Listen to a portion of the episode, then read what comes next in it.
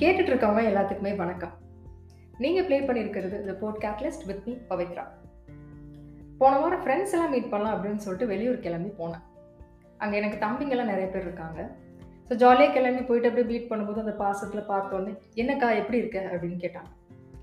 செமையாக இருக்கண்டா அப்படின்னு சொல்லிட்டு அதே வைபோட நானும் கேட்டேன். நீங்களாம் எப்படிடா இருக்கீங்க? அப்படின்னு கேட்டா என்னத்த சொல்கிறதுக்கா ஒன்றும் சொல்கிற மாதிரி இல்லை. என்ன வாழ்க்கை தான் இது? கடுப்பாக இருக்குது அதை விடுக்கா நீ வேற ஏதாவது பேசு அப்படின்னு பயங்கர டிப்ரெஸ்டாக பேசினாங்க. என்னடா சின்ன பசங்களாம் இப்படி பேசுகிறாங்களே அப்படின்னு சொல்லிட்டு எனக்கு எதுவுமே புரியல. ஏன்னா இந்த மாதிரி நிறைய பேர் சொல்லிட்டு அடிக்கடி கேட்டிருக்கேன். வாழ்கிற வாழ்க்கையே பிடிக்காம கடுப்பாக இருக்குது வெறுப்பாக இருக்குது அப்படி இப்படின்னு வெளியே சொல்கிற சில பேர் வெளியே சொல்லாமல் இன்னும் பல பேர் வந்துட்டு அவங்க வாழ்க்கையே பிடிக்காம ஒரு மாதிரி டிஜெக்டடாக ஃபீல் பண்ணிட்டு அந்த சோலில் ஒரு ஸ்பிரிட்டே இல்லாமல் இருக்காங்க. அது ஏன் அப்படி இருக்குது நம்ம லைஃப்பை வந்துட்டு எப்படி இன்ட்ரெஸ்டிங்காக எடுத்துகிட்டு போகிறது ஹாப்பியாக எப்படி வச்சுக்கிறது? அப்படின்னு யோசிச்சு பார்த்து அலசி ஆராயும் போது தான் எனக்கு ஒரு சில பேசிக்கான விஷயங்கள் தெரிய வருது.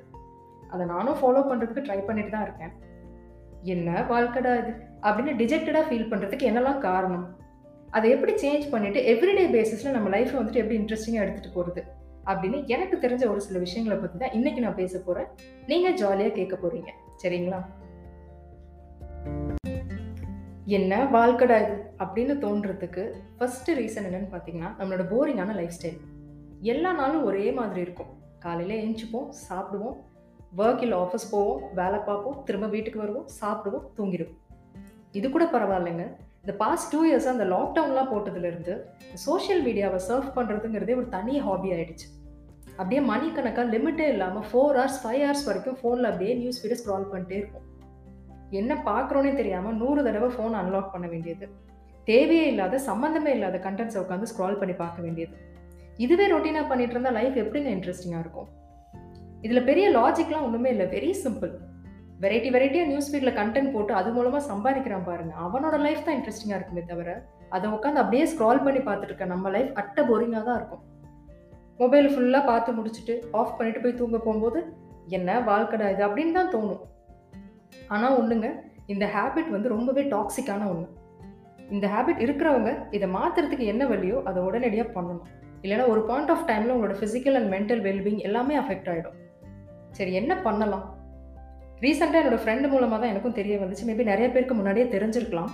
நம்மளோட ஆண்ட்ராய்ட் ஃபோனில் பார்த்தீங்கன்னா செட்டிங்ஸில் போயிட்டு டிஜிட்டல் வெல்பீயிங் அப்படின்னு சொல்லிட்டு ஒரு ஆப்ஷன் இருக்கும்.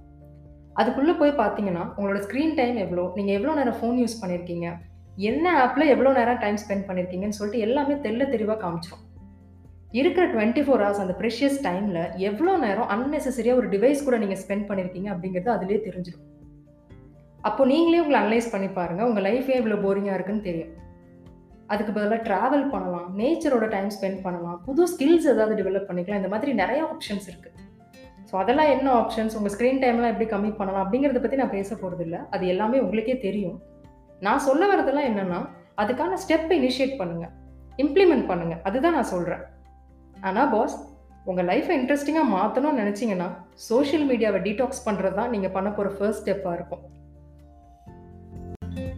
நம்பர் டூ நம்ம லைஃப் கடியாக இருக்குது அப்படின்னு யோசிக்கிறதுக்கு ரெண்டாவது ரீசன் ஒரு மீனிங்லெஸ்ஸான லைஃப்பை லீட் பண்ணுறது அதாவது எந்த ஒரு பர்பஸுமே இல்லாமல் கோல்ஸ் இல்லாமல் நமக்குன்னு ஒரு டார்கெட் வச்சுக்காம எவனோ ஒருத்தன் வச்ச டார்கெட் அச்சீவ் பண்ணுறதுக்காக மனசுக்கு பிடிச்சிருக்கோ பிடிக்கலையோ அந்த வேலையை விழுது விழுது செய்ய வேண்டியது. வேறு வழி இல்லைம்மா. சோர்ஸ் ஆஃப் இன்கம்னு ஒன்று வேணும்ல அப்படின்னு நீங்கள் கேட்குறது எனக்கு புரியுதாமா ரைட்டு நானும் ஒத்துக்கிறேன். நம்ம என்ன பண்ணுறோம் வாரம் ஃபுல்லாக பிடிக்காத வேலையை செஞ்சுட்டு அந்த பிஸி ஹெக்டிக் வீக் டேஸ்லேருந்து எஸ்கேப் ஆகிறதுக்காக வீக்கெண்ட்ஸில் வந்துட்டு ஒரே ரிலாக்ஸேஷன் ஃபன் பார்ட்டி அப்படின்னு என்ஜாய் பண்ணுறோம் திரும்ப Monday back to the same meaningless work நம்ம வீக்கெண்ட்ஸை வந்துட்டு ஒரு எஸ்கேப் டூலாக தான் யூஸ் பண்ணுறோமே தவிர ப்ரொடக்டிவாக யூஸ் பண்ணுறது கிடையாது. வாரம் ஃபுல்லாக வேலை பண்ணியே ஆகணும்னு சொல்லிட்டு இன்ட்ரெஸ்டே இல்லாமல் ஒர்க் பண்ணுறோம் தப்பில்லை.